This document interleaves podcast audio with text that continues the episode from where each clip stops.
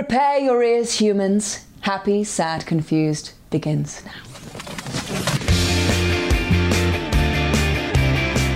Today on Happy Sad Confused, Graham McTavish from The Hobbit and Outlander to House of the Dragon. Hey guys, welcome to another edition of Happy Sad Confused. Yes, we've got Mr. Graham McTavish on the show today, a first time guest, though someone I've done a whole lot with. Thrilled to finally, though, have him on the official podcast. Uh, more on the great Graham McTavish in a second. First, let's talk about other things going on, other stuff I've seen, other stuff I've been up to, bring you up to speed. We were dark last week. I apologize. Post Comic Con, guys, I just got like, I don't know. It was a weird time. I was I was certainly exhausted and overwhelmed by everything that had happened. And then the booking gods didn't uh, shine uh, well on me. We didn't have uh, a guest for last week, but I'm through apologizing because I'm about to unfurl so many podcast guests, so many cool bookings that you're going to be saying, enough, Josh. Just give me a break. Um, there'll be some weeks, maybe with some multiple guests. I have just booked somebody I am so damn excited for.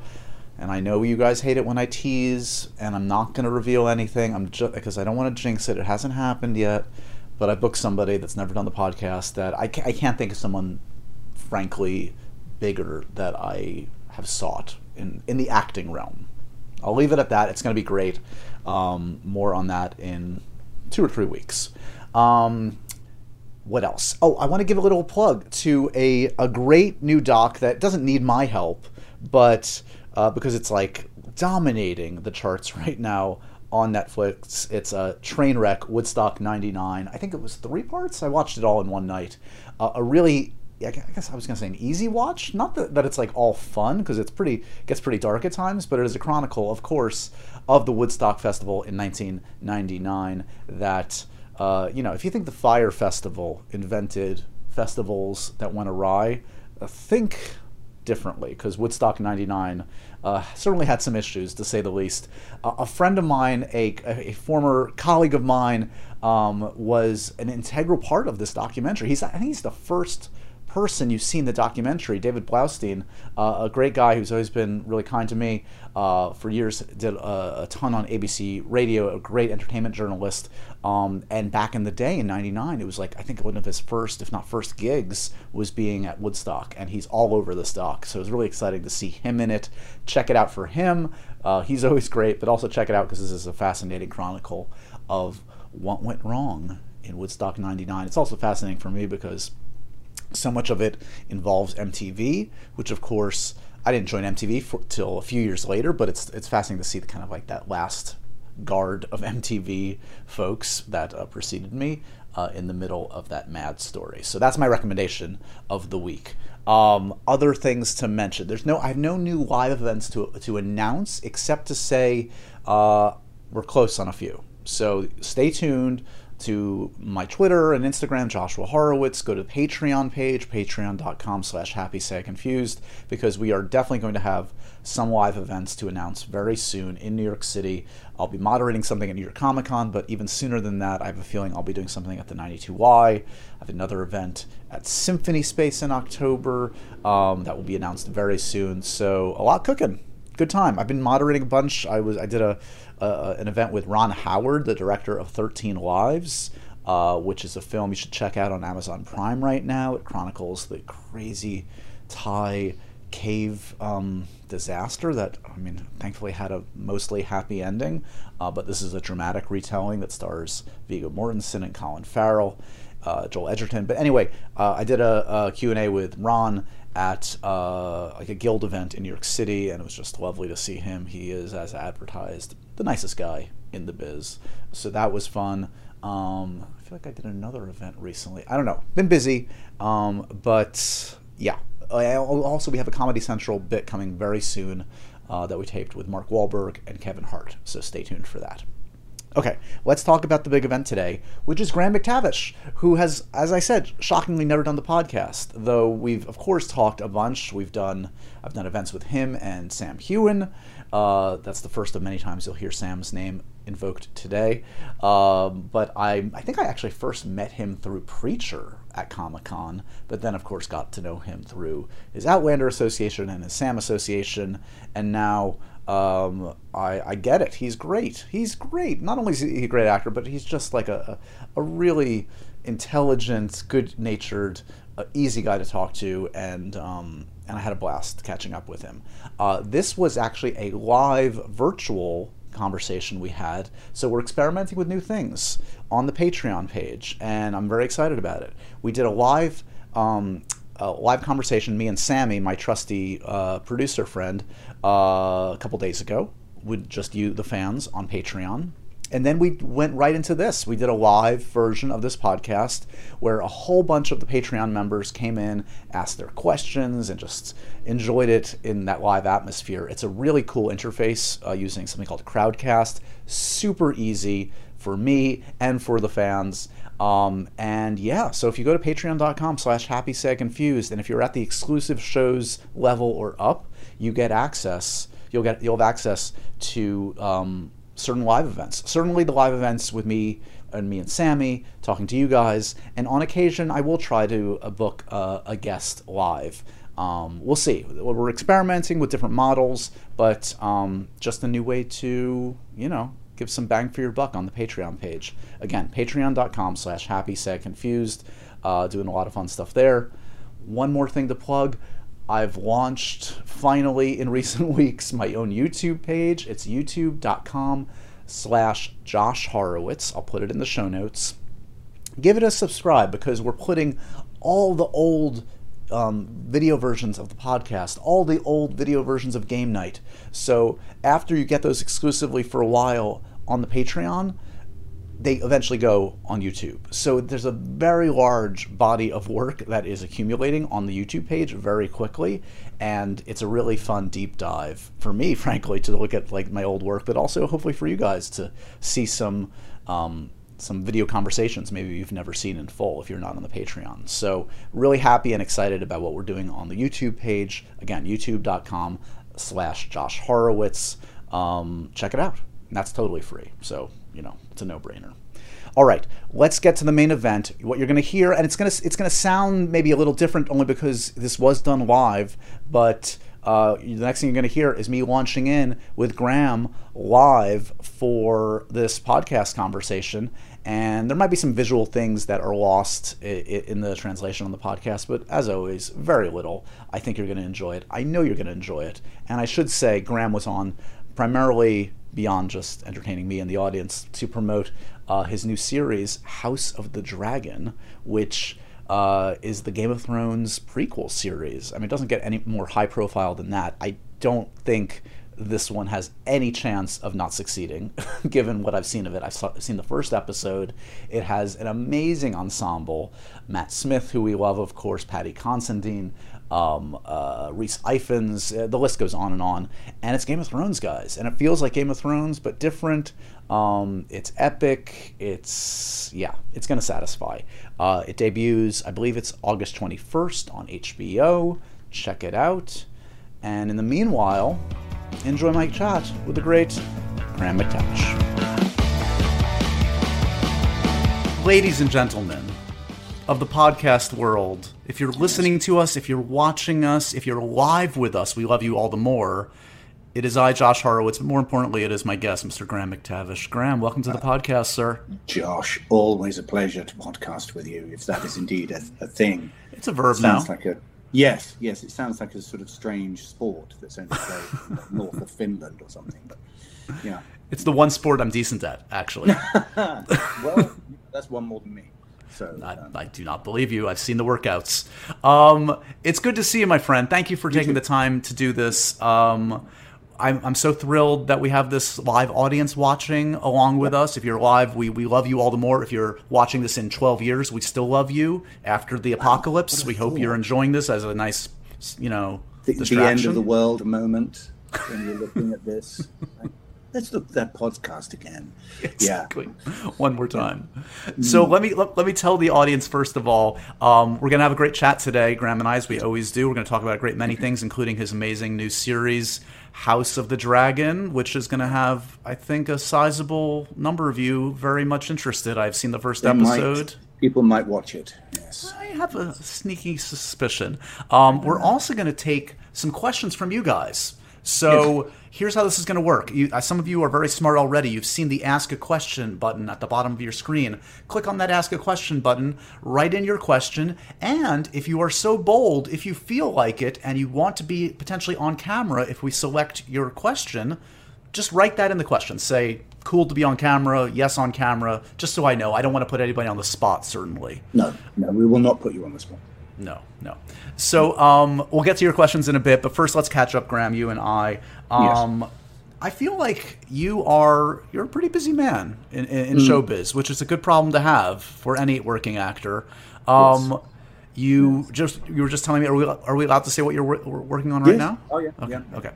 So you're you're working on The Witcher right now. Yeah, I am working on The Witcher. Yes, uh, uh, which has been great, great fun, really enjoyable actually. Are you are you generally the kind that likes to be have work back to back to back? Do you need some downtime? Or well, you... the thing is, Josh, what the thing I've learned over my immensely long career, as Sam would love to remind you of, um, how how old I am, but I've been doing this for nearly forty years now, and it and it honestly doesn't matter whether you're busy or not busy. Um, you you always have this terrible fear, this terrible fear. I mean, I think it was Paul Newman actually who said that he always imagined that somebody was going to come up to him and tap him on the shoulder and say, "Oh, I'm tired. I'm terribly sorry. There's been a mistake. You're terrible. Right. You're awful." And every actor I know believes that. That there's always a little tiny bit of you that is going, "You're a complete fraud. You're a complete fraud." They're eventually going to see through it, and um, and I think it comes with the territory of of pretending constantly to be someone else when you're right. working uh, that that that's going to just come unstuck in some way. But well, I, not to mention I, all the years yeah. that every actor suffers of rejection. Even the best actors are oh. denied for years. So like that's ingrained into you too, no matter oh, how long. Course. Yeah. Yes. Yes, and I mean, and that's you know, in, in all seriousness, that's one of the reasons I think that that Sam and I um, wanted to do something like Men in Kilts, for instance, and write the books because you actually, and in his case, you know, the whiskey and, and all the rest of it, uh, that it takes you have more control over your life. Uh, and certainly when we were doing Men in Kilts, one of the things that we loved about it was that we were literally calling the shots. We were, especially in the first season, we were the guys on the ground going, right, let's let's shoot this, and then we would just start talking to whoever we were with. Yeah. But it felt very liberating. Whereas in your regular life as an actor, almost no control. Just, yeah, you're waiting for them to go. It's okay. We'll let we'll let you do it for today. for six minutes, you can work. Yeah, yeah well, right. yes. That struck go me ahead. actually about the because I didn't realize when you guys first did Men in Kilts, like just how mm. run and gun it was at first. Like creating, you basically were creating like a presentation tape to sell to yes. what eventually became Starz, and you just did it yes. essentially on your own. Yes, we did. I mean, um, it went from I mean, I think a lot of people may know this, but it went from him, me, me having an idea of years and years ago, 30 years ago, about doing DVDs about clans, and then him ringing me saying, "Hey, you you know that thing that you were talking about doing a documentary? Would you want to do that? Yes. Uh, let's do it as a podcast. No. Let's do it with GoPros on our faces. No. and then he got um, it's incredible. I, I would actually love to have tried that just to see what it looked like. just a GoPro on his forehead. Right. You can't cover the moneymaker though, Graham, for either of you. You can't block any part of your face. What are you thinking? uh, but he, he um, and then and then Sam said, look, look, let's just crew it up and get get some of the guys we know from Outlander. Right. And, and we literally became this weird little dysfunctional group on the road, uh, charging from one place to another. Um, we had this wonderful um, producer on it, Michelle Medfin, who who helped us enormously with right. just the logistics of it. And um, yeah, we were run and gun is exactly right. We were, you know, got into the van. He was still hungover. I had no idea. I was very hungover. he was he was technically still drunk. I think maybe I'm not sure. I mean, he's always at a base level. There's always like a slight whiskey content in the blood You're that right, can't be erased. Right. Yeah. You, you absolutely hadn't thought of that. Yeah, there's always just a kind of undercurrent of booze that just follows him around. And uh, but then we drove straight to a whiskey tasting. And They're perfect. It's going to catch up with them one of these days. I hope, at least. Oh, it will. Yes. it, but it strikes me uh, on a serious note, like you're on the acting side, like because I mean, like we've talked a bunch in recent years, and I've looked at sort mm. of like your body of work, and you have been working virtually your entire life. But like, it's fair to say, correct me if I'm wrong, that yes. the last ten years have been by far the most prosperous, at least in film and TV. You've been doing theater yes. forever, etc. But like, what do you make of that? Has it does that give you a different perspective when you're a jobbing actor for decades, and then all of a sudden, mm. Preacher, Hobbit, Outlander, uh, game, the Game of Thrones spinoff, like this is the this is yeah. the stuff people are aspiring to all their lives, and it all kind of has happened to you now. Yeah, yeah. No, I, I'm I'm certainly aware of it, and I'm uh, very appreciative of it, and all of that stuff. I, I, I mean, I think what having a, a, a, career, you know, when I when I did The Hobbit, I was uh, I was just about to turn fifty, so I got I got The Hobbit when I was forty nine, right. and um, you know I'd obviously been working for the best part of thirty years up till that point, and uh, and you know, and I I I'd worked, you know, I'd actually always made a living as an actor, but it, it's it's a precarious world. Um, but I, I so having that context for anything that I'm doing now, you're a, I mean, like particularly when I did The Hobbit, um, because that was that was such a great opportunity. Um, when I was on set, you know, a lot of people who will remain, remain nameless complained about the costume, the right. uncomfortable, the prosthetic, the days, the the hours, the the the fighting, the tiredness, and all the rest of it. And and I I never complained because I knew how lucky I was to be standing there doing that because I I knew, you know, I'd had 30 years of dreaming of doing something like that and right. and for it to be a reality. Uh, it was the same when I did Rambo with Stallone, you know, when I'm standing there on set looking at a man who I grew up with as Rambo you know, I, I, right. I, I, I, had this complete out of body experience on that job where he was talking to me in a take and I was delivering my lines, but at the same time, I was aware that there was like a ticker tape saying, You're talking to Rambo. Yep. And and it was it was like that that Schwarzenegger film, The Last Action Hero, where where the kid steps into the movie and whatever yeah. it was. It, it was that kind of feeling. And so I'm very appreciative of um, what I'm doing. And uh, it, it makes you um, it makes you more kind of energetic for, for stuff. Uh, so I'm and and Sam I know actually in a weird way. Um, I'm maybe speaking out of turn. You know, he would maybe say something different, but I know for him that that Outlander was obviously a, a fantastic opportunity. He'd be the first person to admit it. And you know, it's not like he had some gigantic film and television career prior to that. Sure. So he was he also is aware of the business, and um, and I think both he and I, and going back to Men in Kilts, want to make hay while the sun shines. Really, you know, it's it's uh, we want to keep doing interesting stuff, or I certainly do, and I know he does, uh, and um, you know keep keep ahead of them until they catch up with you and go, no, no, back in the box for you not going to happen, thankfully. But the well, I, have said it before. I'll say it again. All the best of them have imposter syndrome. Every every actor worth his salt thinks they're oh, yeah. going to have the rug pulled out on them, and I don't trust the ones, frankly, that think they have it made. No, no that's no, the one to worry no. about. no, well, you have to. I think the the one thing that you have to have, uh, well, maybe more than one thing, well, many things, but one of them is is a sort of edge and a hunger, right, and a, a sort of that kind of um, engine inside you yeah. that is propelling you forwards. The the moment where you just sort of go, well, it's all done. I'm, yeah. you know, I'm, I'm finished. It's all great. Uh, I think that's when the wheels will eventually come off.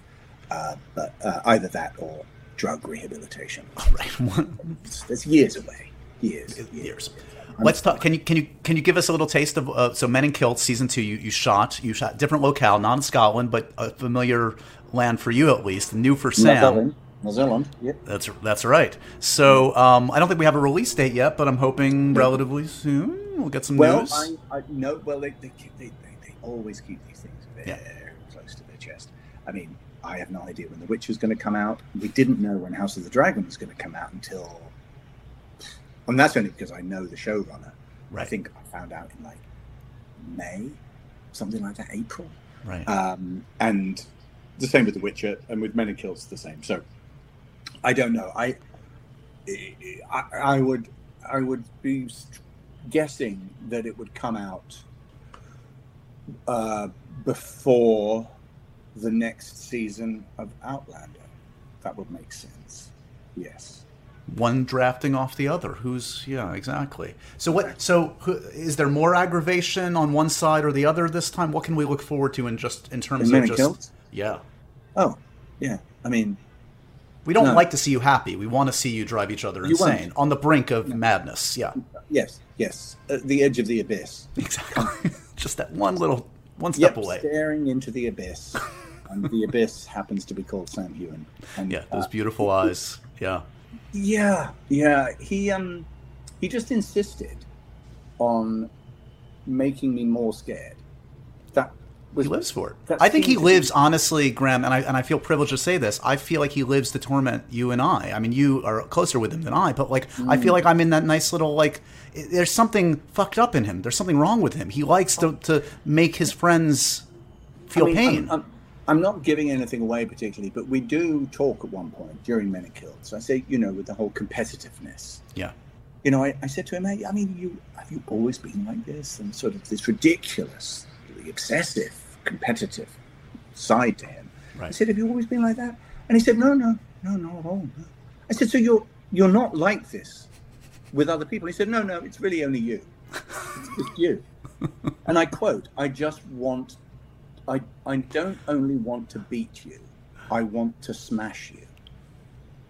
Is that the word of a kind person? It's it's it's Yeah. an unwell man. It's an unwell was a- man. It was an epiphany for me. I realized that I was in a camper van with a lunatic, and he was driving, and uh, yeah, my life was literally in his hands, and, and yeah, I'm I'm petrified because when last I saw him, I surprised him in London. I don't know if you saw this, but I so at the Outlander premiere, we engineered this whole thing where uh, he, I we, we told him I couldn't make it, and then I surprised him in a hotel room with a camera crew, and we had it all on tape and made him.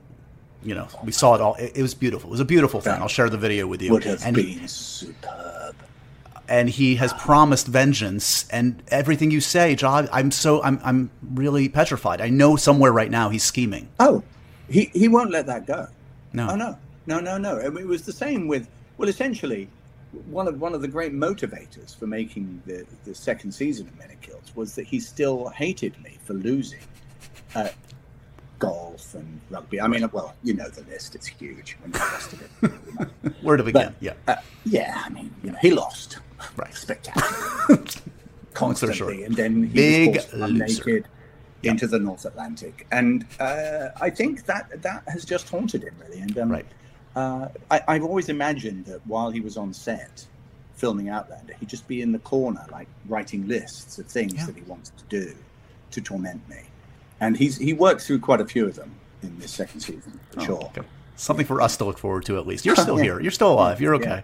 Yeah. Um, I- want to let's let's talk a little bit about the, the new series, which there's obviously a ton of curiosity about. House of the Dragon. This is a prequel series to Game of Thrones, a little show that had a bit of a following.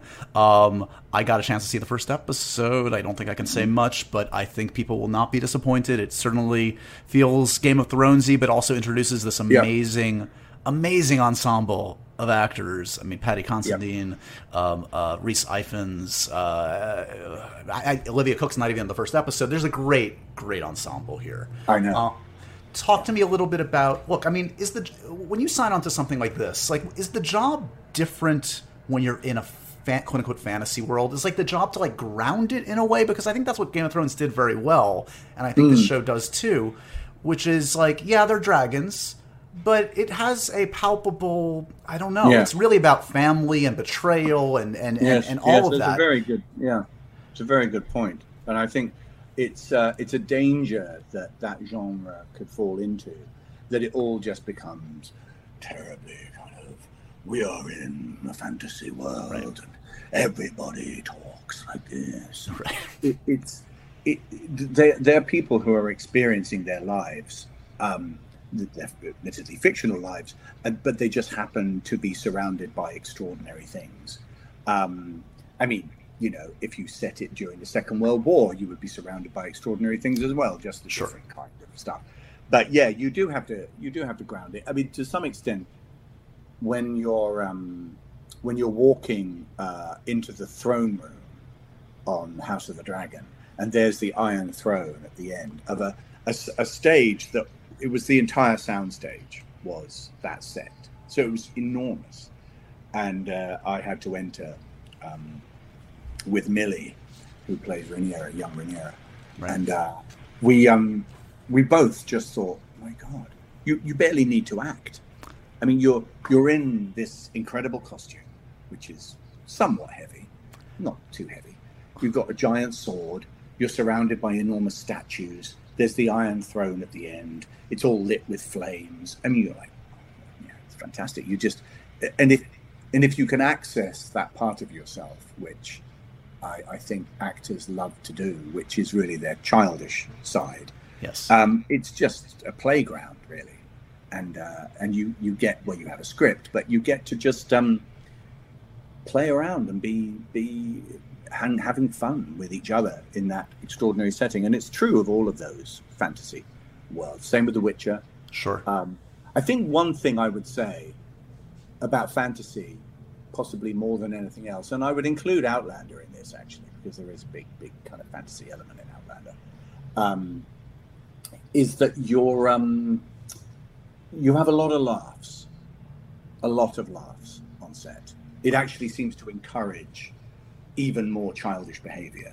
Is that because of just like the costumes and the absurdity of some situations? Like, oh yeah, we're st- we're all starting at a dragon. This is insane. Come on. Yeah, Well, yeah, I mean, you know, like on House of the Dragon, I remember there was a scene where we encounter one of the dragons and it flies over our head. I mean, it's not giving anything away. We're, we're, we're there. Wait, wait. There are dragons in House of the Dragon, Graham. You're about to be fired. I know. There's more than one. Um, and there's, there's literally, uh, it was a laser dot Right. flying over our heads.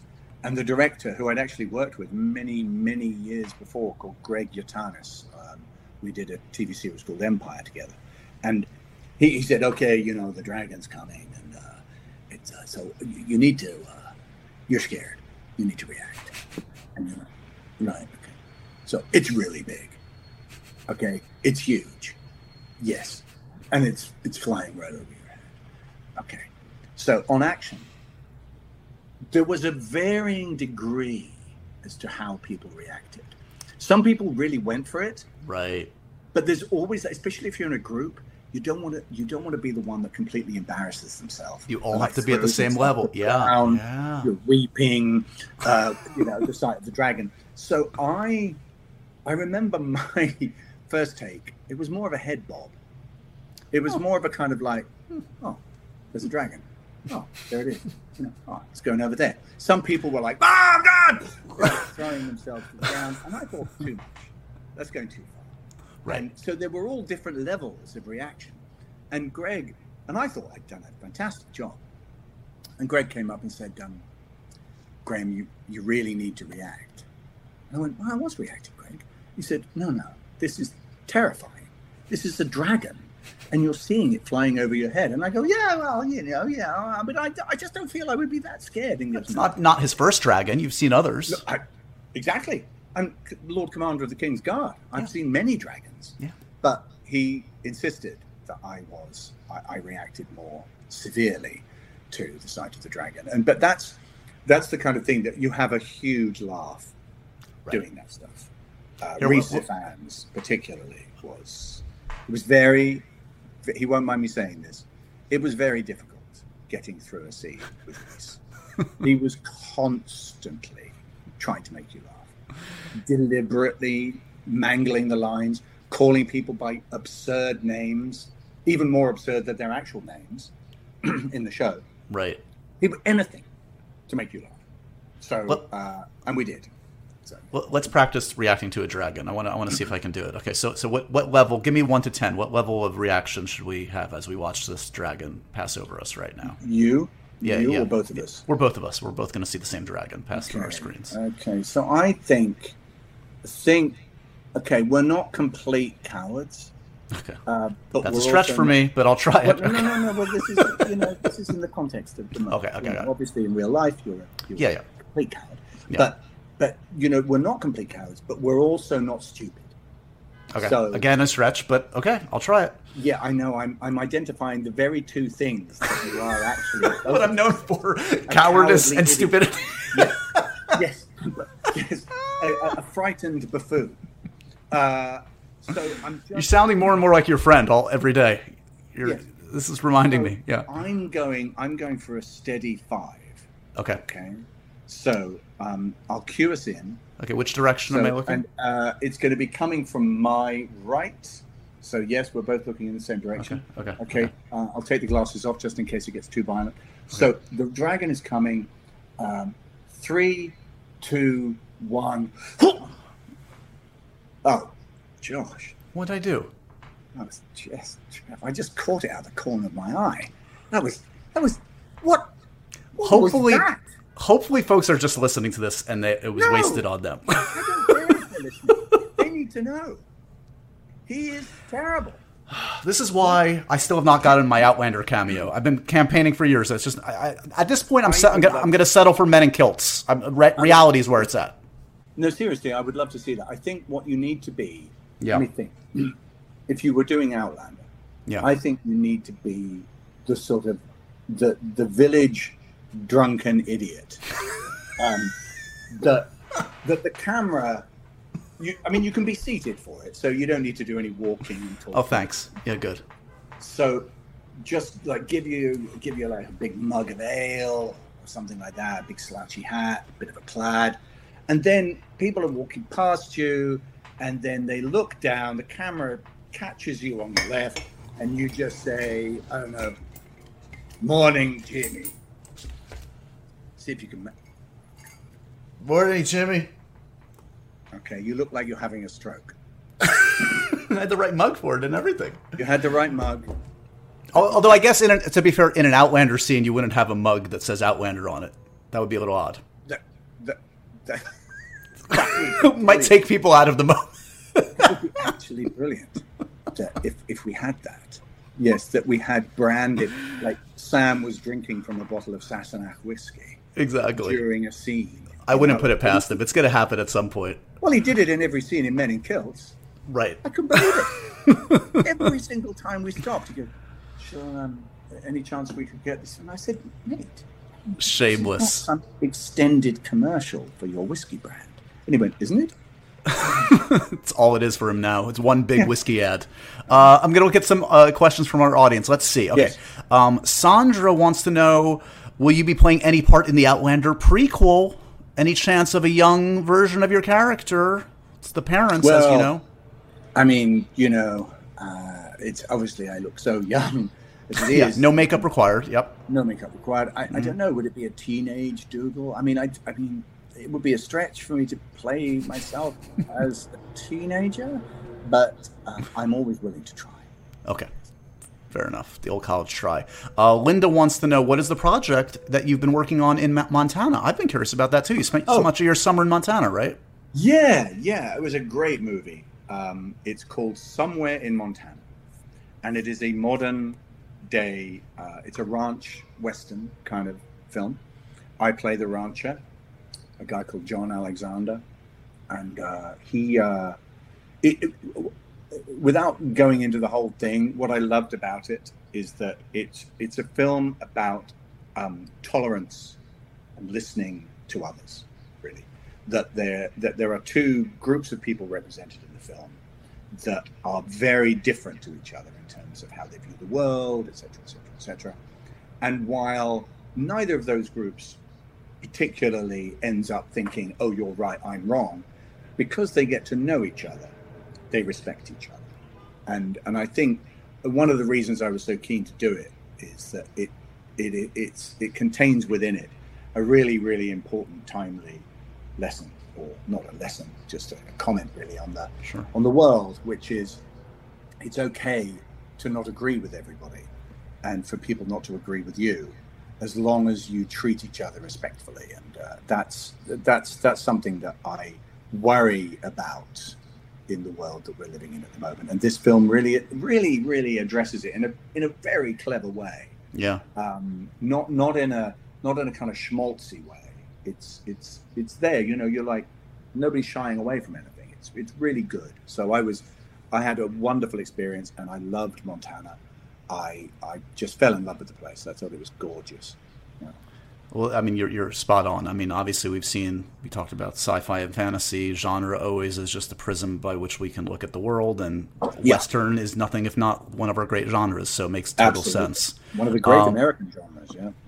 All right, I'm going to invite Karen on screen. Karen, you have a question. I hope you're prepared. Let's see if this works. Here we go. Oh boy. Let's see if this is my first attempt. Wish oh. me luck. Okay. Wish Karen luck. But Karen. Rather you than me.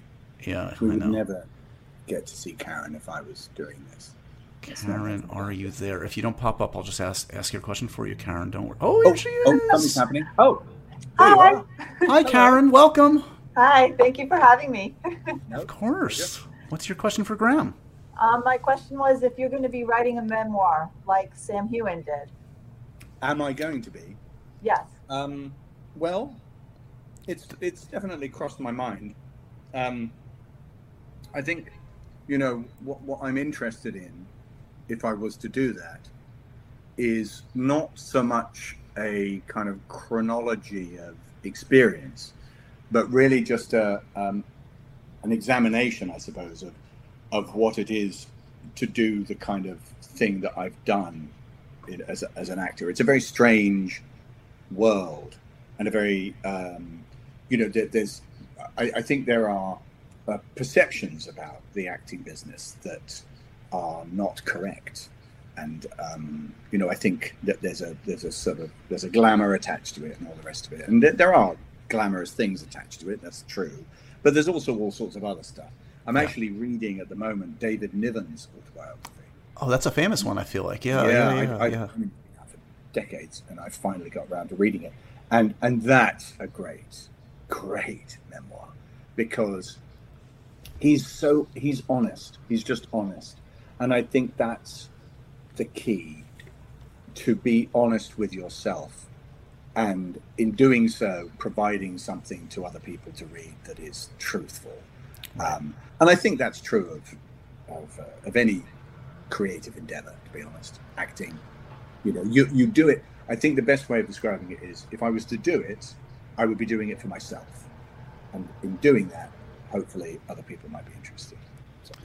Was that like if I was talking to you when you first started acting, and presumably that was in theater, I would guess back in the in the early days. Like, what was the ambition? What was the dream back then? I mean, was it? Uh, I mean, yes. was there an actor on the pedestal? Was there a career to aspire to? I mean, what were you thinking? Um, was it a life in the theater? What were you thinking? Well, yeah, you know, yeah, yeah, it's interesting because uh, I think really if I'm honest, um, when I started, uh, I mean, the first job I, I did actually was uh, I was an extra on a TV show called The Master of Ballantrae, which is a very famous Scottish novel by Robert Louis Stevenson.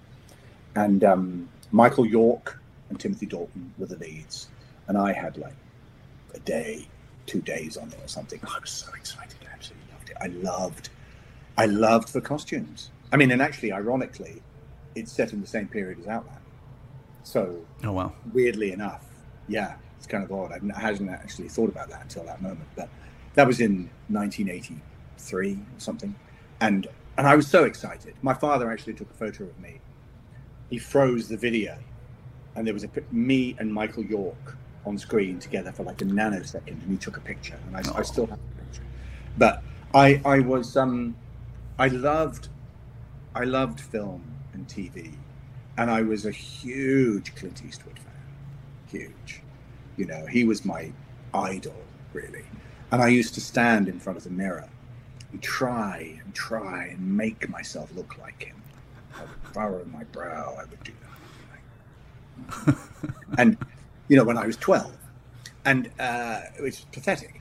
But I, I, so really, if I'm honest, in answer to your question, very long-winded way of saying it, my ambition always lay more in film and television than in theatre. I love. Don't get me wrong. I love theatre, and I've loved doing theatre, and I've been really lucky in the, the the the work that I've been able to do, especially in Scotland. I got to be in all sorts of shows that I wouldn't have been able to be in, and I, I just loved working. I loved the process. I loved the collaboration. Yeah. That's what I really enjoyed. I was never particularly motivated by um, all those sort of slightly more venal things like you know fame and money and you know glory awards or anything like that. I, I, I just, I mean, everybody fantasizes about going Sure. and getting an Oscar, but you know, I, to, to be honest with you, I, I, I don't anymore. Um, I don't, I don't think about that stuff. It, I just want to do interesting uh, work, and that's what's always, always motivated me. And it just so happens that for the last 16 years, which is the last time I was on stage, it's all been on uh, film and television. But um, it's been, you know, it's it's great. You know, you get to. I've been a Roman. I've been a Highlander. I've been a dwarf. I've been, you know, and those are the things. To go back to that whole childhood thing, Yeah. that that's what you all dream of when you're children. Being a cowboy, you know, uh, and so all of those moments um, were very meaningful to me uh, as as sort of fulfillment of dreams, I suppose. Yeah. And that's, I think, as long as you stay a dreamer as an actor, I think you won't go far wrong. Do you have a? I've been asking folks on the podcast the last couple of years uh, about comfort movies. Just off the top of your head, is there a movie that you would deem a comfort movie for you? It could be an Eastwood movie or anything that you've returned to that you find centers you, calms you, brings you back to childhood, whatever comfort means to you. Something that jumps out. Yeah, well, there's a few uh, for different reasons, I suppose. Um, the Princess Bride is a I, I love the Princess Bride. Um, I, I, I if I met Cary Elwes um, or Mandy Patinkin, or and actually I did meet. Um, oh my God, I'm going to forget her name now. Robin, Um, right? Penn. Yes, Robin. Robin, Robin, right? Yes, Yeah, I met her when, um, and it, it was a very strange moment actually. I was doing the finest hours, and her then partner Ben Foster was in the finest hours. Yes. and we were in a we were all in a house in Chatham, in Massachusetts, and I was in the bedroom upstairs. Everyone was downstairs ch- chatting, and I just wanted to be alone. And I was reading Cary Elwes's um, memoir. Yeah, the Princess of- Bride memoir. Yeah, the yeah, Princess yeah. Bride. Yeah, right? yeah. I was reading that great book, reading away, you know, reading about Robin and blah blah blah. Shut the book. Thought, oh, I'll go down and say hi. And there was Robin Wright sitting in the living room, and I was like, and I was so, I, I couldn't tell her. I couldn't. I You're couldn't like hiding the book. You're like, never "I've just mind. reading about you. in the Princess Bride." I couldn't, but I just thought life is strange. But so the Princess Bride, definitely. I've watched that many times. Mouse Hunt. Have you seen Mouse Hunt Wait, Mouse Hunt, the Gore Verbinski movie, the uh, the with Nathan Lane? yeah. and uh, Lee. Yeah. Lee, what's his name? Um, Oh, I know exactly what you mean. Christopher Walken. That's- I love that film so much. Random but amazing. I love it, Graham. I've watched it with kids. I've watched it. I probably watched that at least six times. I, I, it's such a lovely movie. Um, and for any of you who haven't watched it, do watch it. And I won't spoil anything about it. It's just a delight. Uh, so that, and then completely the other way, Yeah. Zulu. Zulu. Oh wait, Michael Caine is that? Uh, Michael Caine's first yeah. film. Yes. Produ- written, uh, sorry, produced and starring uh, Stanley um, Baker. Stanley Okay. Baker. Uh, written and directed by Cy Endfield. Uh, all shot in South Africa with the, the Zulu nation involved. The grandson of King Cetshwayo, who was the person at Rorke's Drift. I mean, I'm huge into history and all of those. Yeah, yeah. That's all. Incredible. Checks all the episode boxes. Yep. it's an incredible episode in history, and uh, I love that film. I've watched that probably a dozen times, Oh, wow. and it doesn't matter. The music, the performances, the Technicolor big screen. Oh, it's fantastic. I love it. Yeah, those, those are those are great. Michael Caine has a, a, good memoir or two, as I as I recall as well. Indeed, um, indeed. Oh, right. Kay has a question here. What will be your next mega franchise? Well, they're greedy. They want more. We got Hobbit. we got Outlander. We got Witcher. House of Dragon. Castlevania. What's the ultimate for you? Yeah, let's World think. So, domination. so Graham. Yeah, exactly. We, ha- we haven't done. I mean, in the voiceover world, you've covered some like Star Wars and Marvel, but like live action wise, you haven't. That's true. That's true. That's true. Uh, yes, that's true. My eldest daughter is obsessed with the idea idea of me being in a Marvel project. Obsessed. She she. I mean, barely a week goes by where she's saying, you know, have you have you got into a Marvel project yet? I'm like, no, no, I'm not. No, I'm, I'm you know, I'm busy, but you know, one day you never know. So yeah, that would be that would be amazing. Uh, I I obviously I grew up like everybody else with that world. Um, you know, in the whole Spider-Man franchise. I mean, I was a huge Spider-Man fan when I was a kid. Those kind of comics, uh, Star Wars as well. Yes, I was a huge, huge Star Wars fan. Um, you know, those those TV series spin-offs, I think, have been really, really amazing. So I'd, uh, you know, that kind of world, or indeed, this is what I think as well, a a a, a world or a story that hasn't been written yet. You know, there's out there somewhere. At this moment there is somebody writing something that is just going to blow everybody away. And it might not happen for five years or whatever but it's going to be amazing. And that's that's the great thing about this industry. You know there's there's so many people. I have a really good friend actually who um, i met him he was a barista in uh, santa monica and he, he used to serve me coffee and we got talking a lot and we became friends and he is now writing for a marvel movie he was a that he was an Amazing. aspiring writer, and he is now writing it. And I love that. I love that. You know, there he is working hard and everything like that, and then his that that dream, that world, came true for him. And and so there are people as we speak that are either about to write something or in the middle of writing something that's going to be truly incredible. Amazing. Do you uh, do you still have to audition at this point, Graham? does the body of work speak for itself? Are you willing? Are you like? Is that? Are you like game, or is it kind of like look at I my 100, 123 IMDb credits?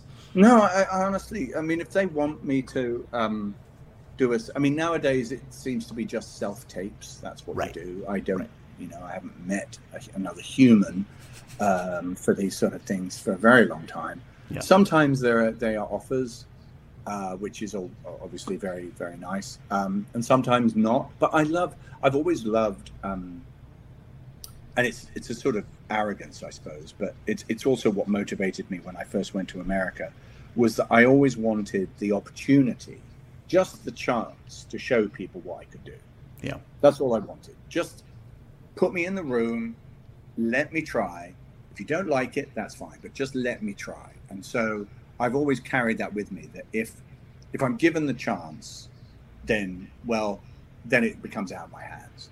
Right. But I, I've always wanted to have the chance, so I'm not fussy about you know if somebody says, well, we we really want to see, we want to meet Graham, or we want to sell him to self tape. I'm not going to go, oh no no no, I don't do that.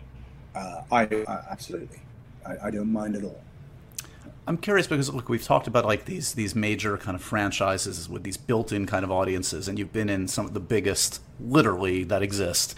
And yet, like I've met you through Outlander, which is has a very sizable audience, but it's not the Hobbit audience. It's not the Lord of the Rings in terms of size, but it is, mm. I would argue, in terms of passion and in terms of just a a, yes. a, a, a, and I say this in the nicest way, obsession. And I've I've experienced mm. that on the periphery.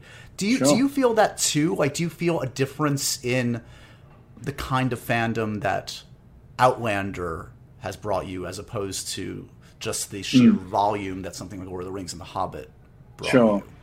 Yes, I would say yes. Uh, I don't think I've ever encountered um, a, a, fan base that is as dedicated as the Outlander fan base, and it's great. You know, it's it's a it's a wonderful thing. I mean, you know, mostly if people speak to me eh, out in the street or whatever, uh, they talk about Outlander.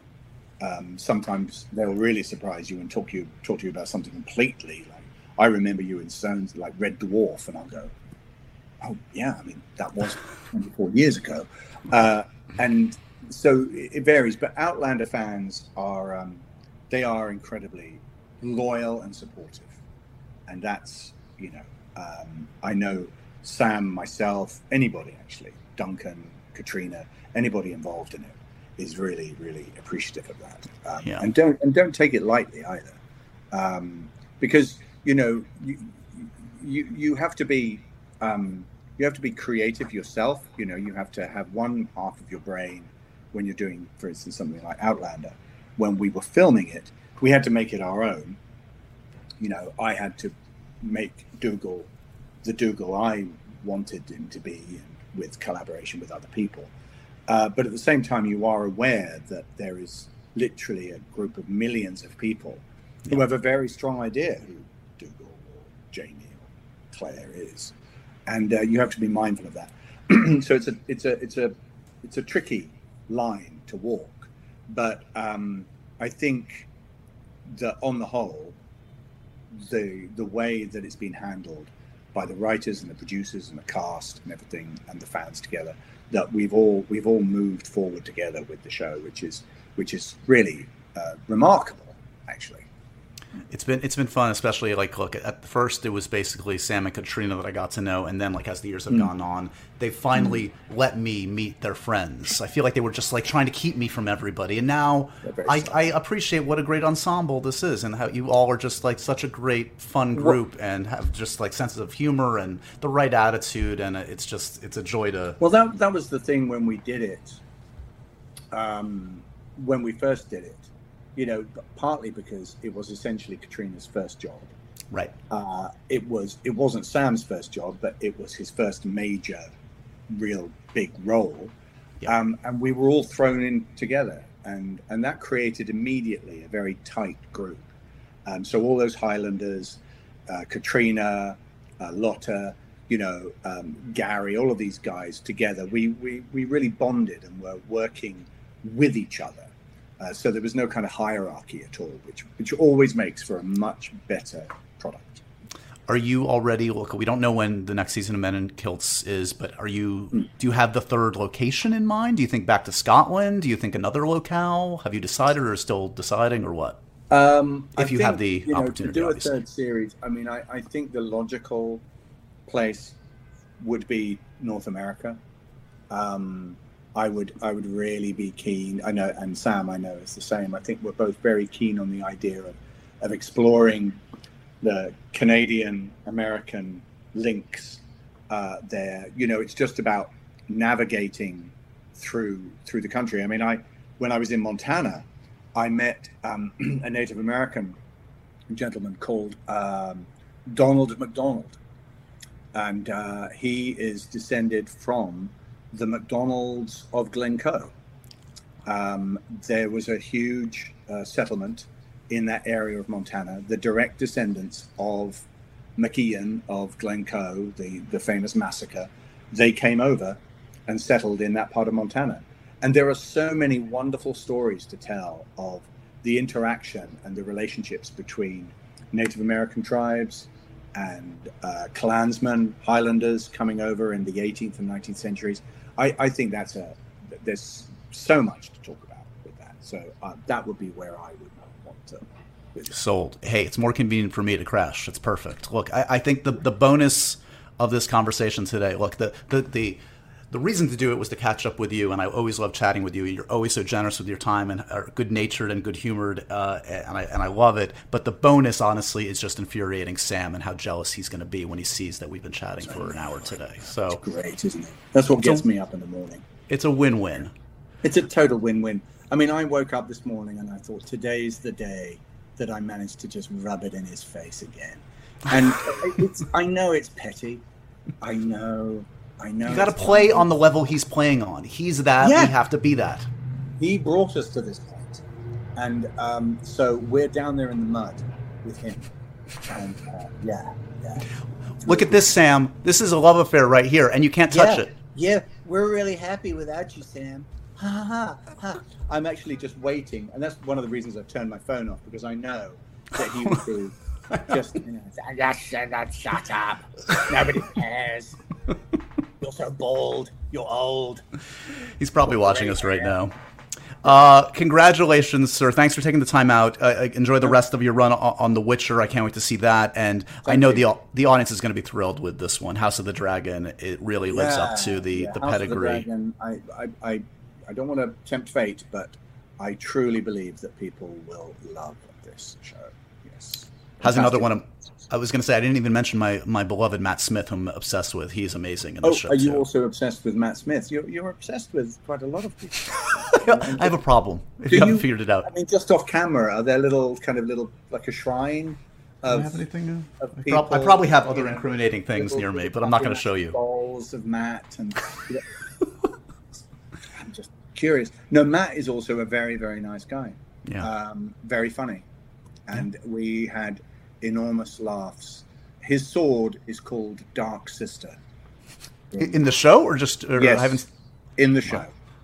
It's mentioned many times. It's called Dark Sister, and every single time, and I, I'm not ashamed to admit this, that every single time uh, Sa- uh, he would appear with the sword, I would go. I would stand there and wait for him to pass and go, "Oh, watch out! Here comes Dark Sister." yes, and every time he would laugh. It's pathetic. I know it's pathetic. We're all just children. We're really just still children. This is this is the atmosphere that we created on set. It was Yeah. a childish, very very sad atmosphere. But Thank you all for watching today. Uh, we'll see you on the next one. And my biggest thanks of all, of course, to the one and only Mr. Graham McTavish. Thank you, sir. thank you very much, Josh. Always a pleasure. And so ends another edition of Happy, Sad, Confused. Remember to review, rate, and subscribe to this show on iTunes or wherever you get your podcasts. I'm a big podcast person. I'm Daisy Ridley, and I definitely wasn't pressured to do this by Josh.